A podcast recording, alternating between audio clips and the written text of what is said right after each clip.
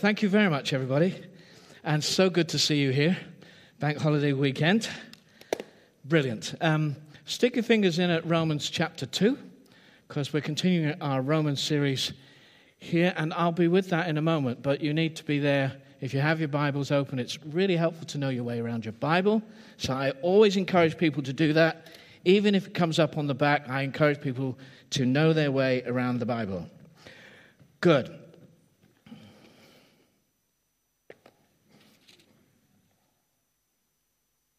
On his 80th birthday, Winston Churchill was in the Houses of Parliament, and he was particularly paid a specific compliment about um, that he was the lion who defeated uh, Nazi Germany in World War II. And Churchill's response was that, uh, that it was the people. It was the people who had the lion's heart. And he said, I just had the luck to be called upon to give the roar. Do you know, as you come to this letter, I trust that through the letter of Romans, you'll hear the roar of the gospel. St. Augustine heard the roar of the gospel in this letter, utterly changed his life and church history. Martin Luther was the same. And Martin Luther was freed of religious legalism and fear, transformed his life reading this gospel, the, the, the gospel through the letter of, uh, of Romans. And, and, uh, and from there, the Protestant uh, Reformation came, a huge movement across the globe through this letter. John Wesley, uh, he he, there's this phrase that is often used about John Wesley because he wrote, uh, when he was reading this letter and the, and the letter was expounded to him, he said, My heart was strangely warmed. It changed his life, utterly transformed John Wesley's life. And from then we had revival, not just in this nation, but across the nations. There's a roar of the gospel in this letter. So um, I trust that it will It'll speak to you as we go through this series. So we come to this first verse in chapter 2. I'm just taking four verses here, um, but there's a whole lot more that I'm trying to crush in at the same time. But let's read these first four verses, shall we? You, therefore, have no excuse, you who pass judgment on someone else. For at whatever point you judge the other, you're condemning yourself. Because you who pass judgment do the same things. Now we know that God's judgment against those who do such things is based on truth. So when you, a mere man, pass judgment on them and yet do the same things, do you think you will escape God's judgment? Or do you show contempt for the riches of his kindness? Tolerance and patience, not realizing that God's kindness leads you towards repentance. Um, you have to understand, you know, as we come here, that this is all part of a bigger picture. So this is not a standalone passage. This links in with the uh, last, uh, last part, the last chunk of chapter one, and Paul is setting out the case, the case for the need of the gospel. Gospel means good news. And so in verse 16 of chapter 1, he says, I'm not ashamed of the gospel. It's the power of God for the salvation of, of everyone who believes, first to the Jew, then to the Gentile. I'm not ashamed of the gospel. It's the sheer power of the gospel when it transforms people's lives.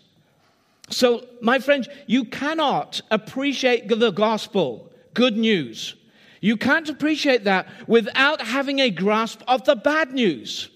In fact, understanding the bad news helps you appreciate more fully the good news. And Paul is like a barrister.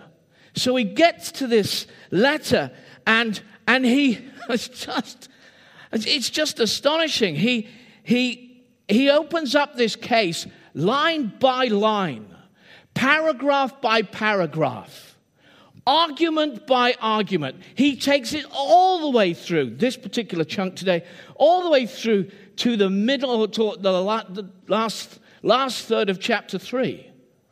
And, and, his, and his analysis is brilliant. And what he's doing is he's answering people's different questions through the text. Now, this today is such a big, just a big area. I'm just focusing in on those first four verses, and we'll try and tie bits and pieces in from uh, the rest of this chapter and part of chapter 3 into it as well. So last week, we heard about the godlessness, godlessness of the Gentiles. A Gentile, by the way, is a non Jew. That's what a Gentile is. In the Bible, it's a non Jew. And Paul's analysis is forensic. I mean, his, his analysis his, his, of the situation with the godlessness of the Gentiles, it's just a damning indictment. If you were not here last week, I, I you, will miss out if you don't download John's uh, message from last week. You will miss out. You'll miss, under, uh, you'll, you'll miss out on, the, on an understanding of this letter. It's such a good, it was such a good message. Very, very helpful. Set the whole thing out. So, and it tells you about, in chapter one, it tells you about God's, that God had given the, them over to their perversion and wickedness. What's that mean? God had given them over. It means that He said, All right, you can have it. If this is the way you want it, you have it. Let me tell you this it's a terrible place to be when God lifts off his restraints. When God takes his restraints off and says, okay, go on then, have it. I tell you, it's, it's the worst place in the world. A place without God's controls, God's, God's sense of uh, his, his frontiers, his boundaries, when he lifts it off, oh my goodness me, it is a terrible place to be. You don't want to be there. When nations go there, it's anarchy. It can happen in your life, but it can happen in nations. So, my friends, please hear this. So that's, that's, that's chapter one. So that's what's going on. He sets out the case for the Gentiles. So this morning we have got three headings, and it's this Welcome to the church. And the second one is Welcome to the message. And the third one is Welcome to others. And Paul, when I say welcome to the church, he knows the church. So if you're following the notes online through Facebook, Twitter, email, whatever, if you're following that, you, you will probably realize that this church has, is, has some diversity. It, and it's made up of twofold. You will have a Jewish, you have Jewish converts and you have Gentile converts. They're both in the mixed. I want to tell you, with a Gentile context, you have many cultural contexts. In a Jewish context, you have just the Jewish background and all the rest of it. So you have many cultures in this church. So I'm married to my wife, Des, and my wife is Greek Cypriot, and I am English. And therefore, two cultures meet. We have an interesting marriage. We have an interesting marriage. We have lots of things to learn about one another. And we have lots of things. Why? Because it's not just family backgrounds, it's cultural backgrounds that come together. And uh, it's, been a, it's been a journey. She will, it, it's been a, a really interesting one, brilliant one, but it's been a journey, my friends. Well, this church is an interesting church. It's like, um, like many others, it started with Jewish converts. Because Paul, first of all, would go to cities and then he'd go to the synagogues and he would speak to the Jews. And there would be these Jewish converts to Christianity. And they would start the church. Well, in AD 49, the emperor was called Claudius, and he expelled all the Jews from Rome out. Absolutely out. Now, by the time they come back, the church has changed. There are other leaders in place. The Jewish converts were probably in the now, now were in the minority. This was no longer the church it used to be. I hear that line somewhere. I've heard this. A number of churches I've been in, including King's. This isn't the church I joined. Praise the Lord. Church changes, my friends. Church changes. I mean, if it's not changing, well, you could get stuck. Uh, uh, it sounds familiar, doesn't it? And this is the situation they find themselves in. It's sensitive. And that's why you get this phrase. And if you follow Romans 2, you'll get this phrase. Every now and then will crop up. First to the Jew, then to the Gentile. First to the Jew, then to the Gentile. It's a little bit later on here in chapter 2 as well. Now, if you're a Jewish convert and you listened in chapter 1, because this, this would have been read out. So he would stand here and he would read the letter. So if you listen to chapter 1 and you're reading the letter, you, if you were a Jewish convert and you hear him saying, God gave them over, talking about the Gentiles, God gave them over to sinful desires, unnatural lusts, a depraved mind. You know, there would have been a sort of, there could possibly be a wise nodding of the head. That's right. You tell them. Amen, brother. Preach it. Pentecostals weren't the first to come up with that. I sense that was preach it, brother. Go on, you tell them. And then the reader of the letter continues and he goes, You, therefore, are without excuse, you who pass judgment on someone else. Why is he writing this? Because they're doing this. For at whatever point you judge the other, you're condemning yourself, because you who pass judgment do the same things. So, as the letter is being read, suddenly people are looking around the room. This is now applying to other people. There's this growing realization from the Jewish, Jewish converts that the letter has changed course. And it's no longer the Gentiles that are in the spotlight, but it's them. They are, they, they, the, the Jews were part of the jury, and now they're in the dock, and everything's changed. This is a shock. How could you say this to us who have more of a background of God than anybody else? This is an utter shock. How could you say this? What do you mean, the same things, doing the same things? Suddenly the tables are turned, my friends. Jesus had his biggest problem with religious people. Let me say that again. Jesus had his biggest problems with religious people. Read the Gospels. Some people he seemed very much at home with, but religious people he had more than his own fair share of problems. You know, Jesus' is teaching God underneath the skin. He didn't judge things just on externals. Jesus' is teaching God underneath the skin. You've heard it said, he says, in the Sermon on the Mount do not commit adultery. But I tell you, anyone that looks at a woman lustfully has already committed adultery.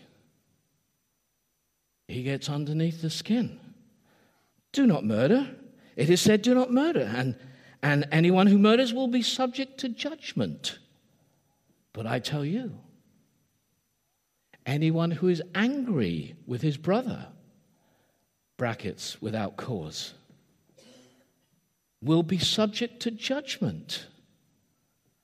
There was this teacher who gave this assignment to her students, university students, and she gave the assignment of reading the Sermon on the Mount. She asked them to read it, and, um, and that they would come back and tell their response to Sermon on the Mount. None of them had read this. It's, this was new stuff. And they, when they came back, the typical comments were like this I didn't like the Sermon on the Mount. I didn't, I didn't like it. I just, it made me feel I had to be perfect. I, I, I hated it. I hated it. It's ridiculous. It's ridiculous. No one can be like this. No, this, this, is, um, this is true. Before we were Christians, uh, my wife and I were, uh, actually, we weren't even married. We were living together at the time. So before we were Christians, I, I read all this stuff about the Sermon on the Mount, and I said to her, let's do it. Let's do the Sermon on the Mount. Let's try and, because it seems, I mean, read the Sermon on the Mount. If it's these people you want to be around, it's people like this, you see, who, who, who are so generous and so giving and so loving and forgiving and all the rest of it. So I said, let's try and do this. I forgot to tell them in the first meeting that it was before we were Christians, but never mind. And anyway, so um, we started, we tried to do this. I want to tell you this. I was fed up halfway through the morning. I thought this, I, I understood this. This is ridiculous. Who lives like this? I didn't even want to live like that. It was so difficult. I didn't want to love that other person. You must be joking. I found it so difficult. I understand this, you see. And then, you see, the teacher says to these students, Aren't these the people you want to be around? People who are generous, people who are forgiving, people who keep no record of wrongs, not resentful, gracious, grateful, kind. And then she said, Isn't this what you expect of others? And in the room there was silence. You know, we get angry when people don't meet our expectations. But do we? Do we meet our expectations?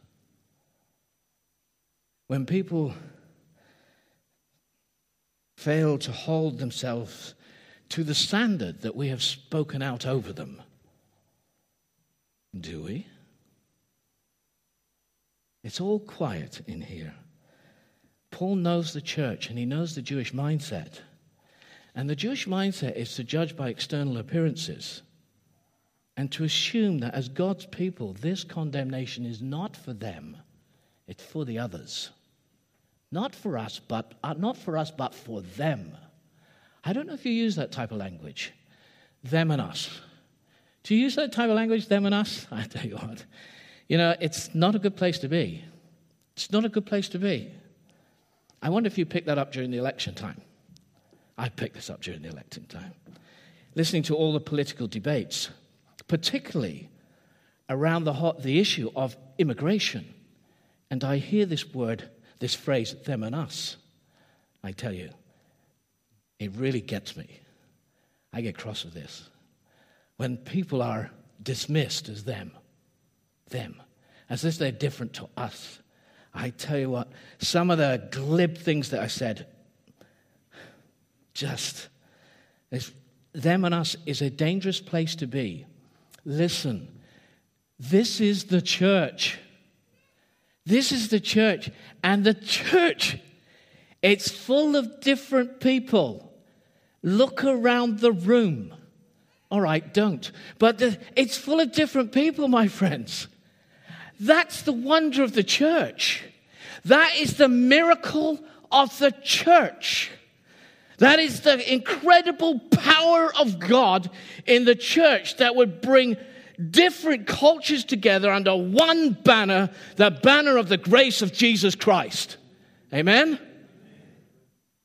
You know, I think last year we did a count of different nationalities, and we were up to around, without, without doing an in depth survey, we were up to 38. 38 different nationalities. In Ephesians, Paul says there's one new man in Christ. Hallelujah. Hallelujah. I think that that's the miracle of the church. It's the miracle of the gospel. So, welcome to the church.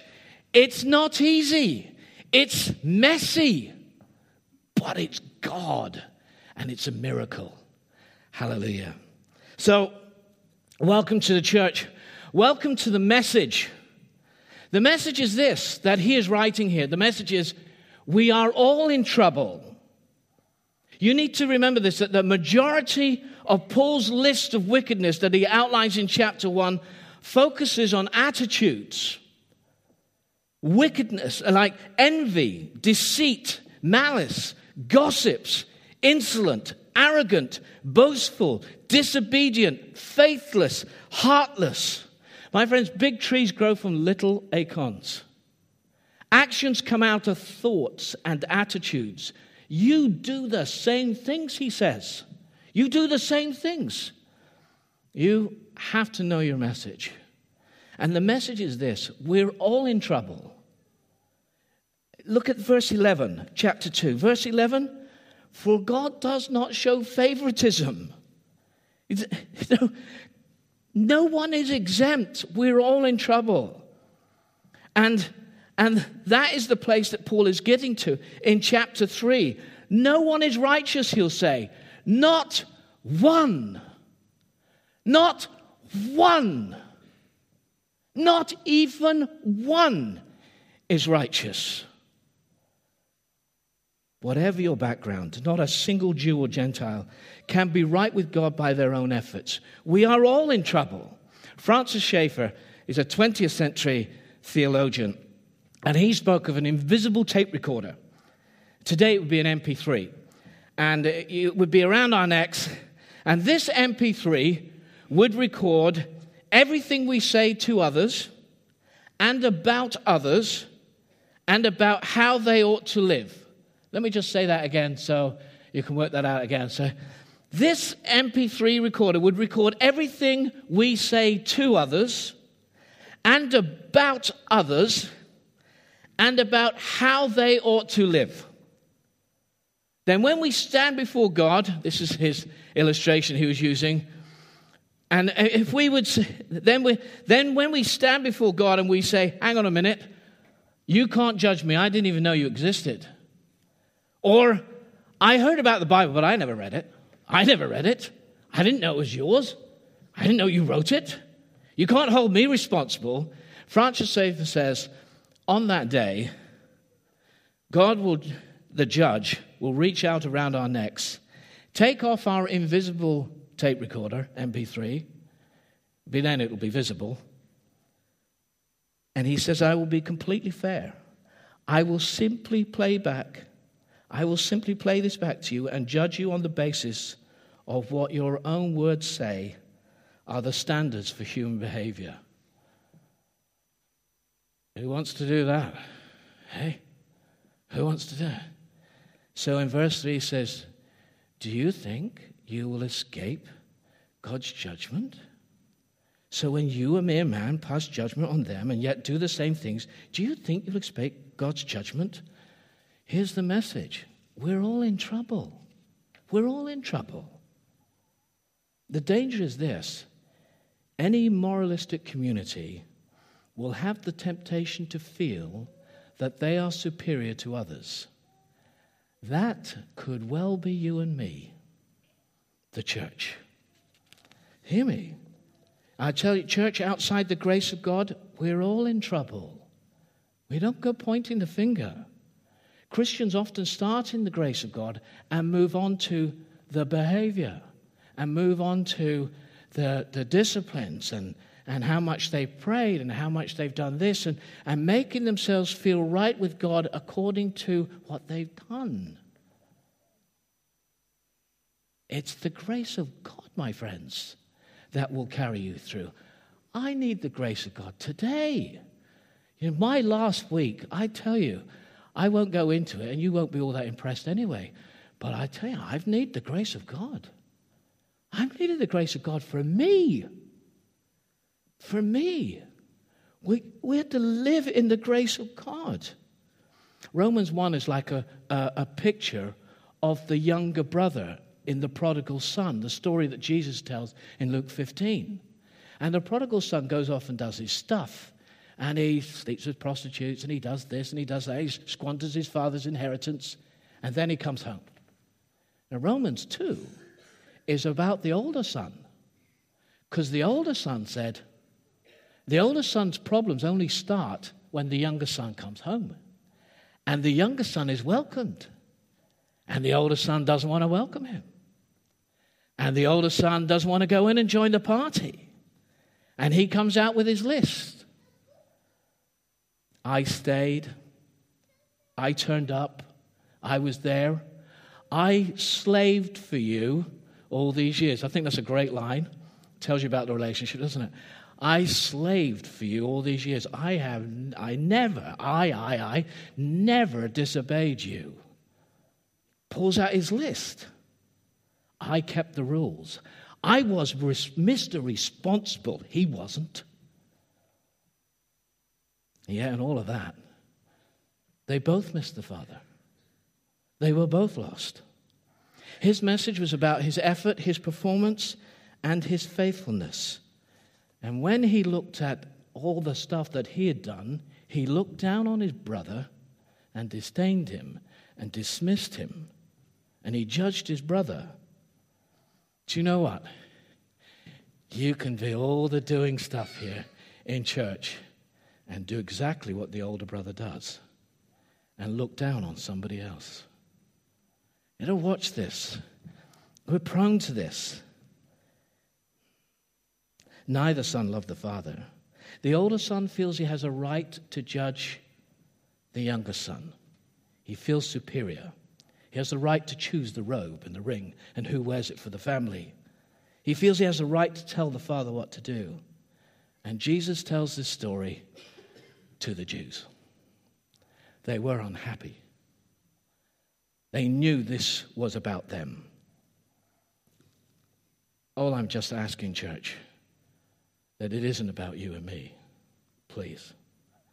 Because if you feel that God ought to bless you and help you because of all the effort you put in and, and that you've earned it, well, I want to tell you, He is not your Savior in that case. You are. He may be your helper, He may be a great example, He may be your inspiration, but if this is about your performance, He's not your Savior. That's down to you. Good luck. And if you live like this, then you will feel that God owes you. So you do your bit, He does His bit. You do your bit, He gives me a good life. You do your bit, He answers all my prayers. You do your bit, and you get a free ticket to heaven. If that's your view of God, you've missed it. You'll be severely disappointed because it's not about Him, it's all about you. So, you have to understand the bad news, you see. You're thinking, my goodness me, is he ever going to get to any good news? So verse 4 is this. Again, look at this. You, verse 4 is, uh, or do you show contempt? I run out of time, aren't I? Uh, or do you show contempt for the riches of his kindness, tolerance, and patience, not realizing that God's kindness leads you to repentance? God's kindness isn't a little bit, it's not a teaspoonful of kindness, it's a vast vault of kindness. It's he is rich in kindness. You can't get an end to his kindness. If you're just taking little sips, you're missing it. The kindness of God leads you to repentance. It's the kindness of God that pursued me and went after me. Even when I did my own thing, He never gave up. His patience never gives up. His grace and kindness never gives up. It's the kindness of God that led to me to repentance. I didn't even want to repent, and He knew that, and still He came after me. My goodness me. That's the kindness of God. It's a vault load, my friends. He refused to give up on you. He refuses to give up on you. Don't tell me He's the God of the second chance. That is minimizing it third chance, fourth chance, fifth chance. You know, some of you do anyway. You mean through these chances? I tell you what, His kindness leads us to repentance. Hallelujah. Amen. So, my friends, when we stand before Him, it says every mouth will be shut. In other words, nothing will be said. Why? For us, we'll be stunned by his kindness. We will gape at his kindness. Our eyes will be out on stalks at his kindness. This is the kindness of God. Let me just read this to you. John White talks of a, a police detective who served on the vice squad on a certain uh, Canadian city. But perhaps illustrating the principle that it takes a thief to catch a thief, had himself been guilty of shady behavior, as well as infidelity to his wife. His second marriage seemed about to fold when Christ found him. I met him at a conference because becoming a Christian was so recent, so fresh in his mind, the emotions of the change were too fresh for him to control. The hard shell behind him, which his true humanity had, be, had been concealed, was now destroyed. He'd been a man's man, but in prayer meeting, he sobbed unrestrainedly, not so much with sorrow as with joy and wonder. Falling on his knees, he cried out, amazed afresh by God's love for him and God's grace coming to him. You saved me, healed me. I don't understand. How could you do it? I tell you, we need a bit of that, my friends. I mean, how could you do it, Lord? It shocks me. His kindness shocks me. So, last part is, and I just finish here. Welcome to others. Let's welcome others. This is not for us. This is not just for us. This is for others. Gratitude goes to other people. You don't know the story behind other people. I worked in a regional assessment center in the 70s, and some of the kids were from a delinquent, disturbed background. We, we used to cream off those from London, and I'd read their stories. I read their stories, and I would think, how, how did you ever survive? I'd read their stories. I thought, there, but for the grace of God, go I, you had never had a start. We had two kids run away. They went to this boy's house. One kid came back. He said he couldn't live there.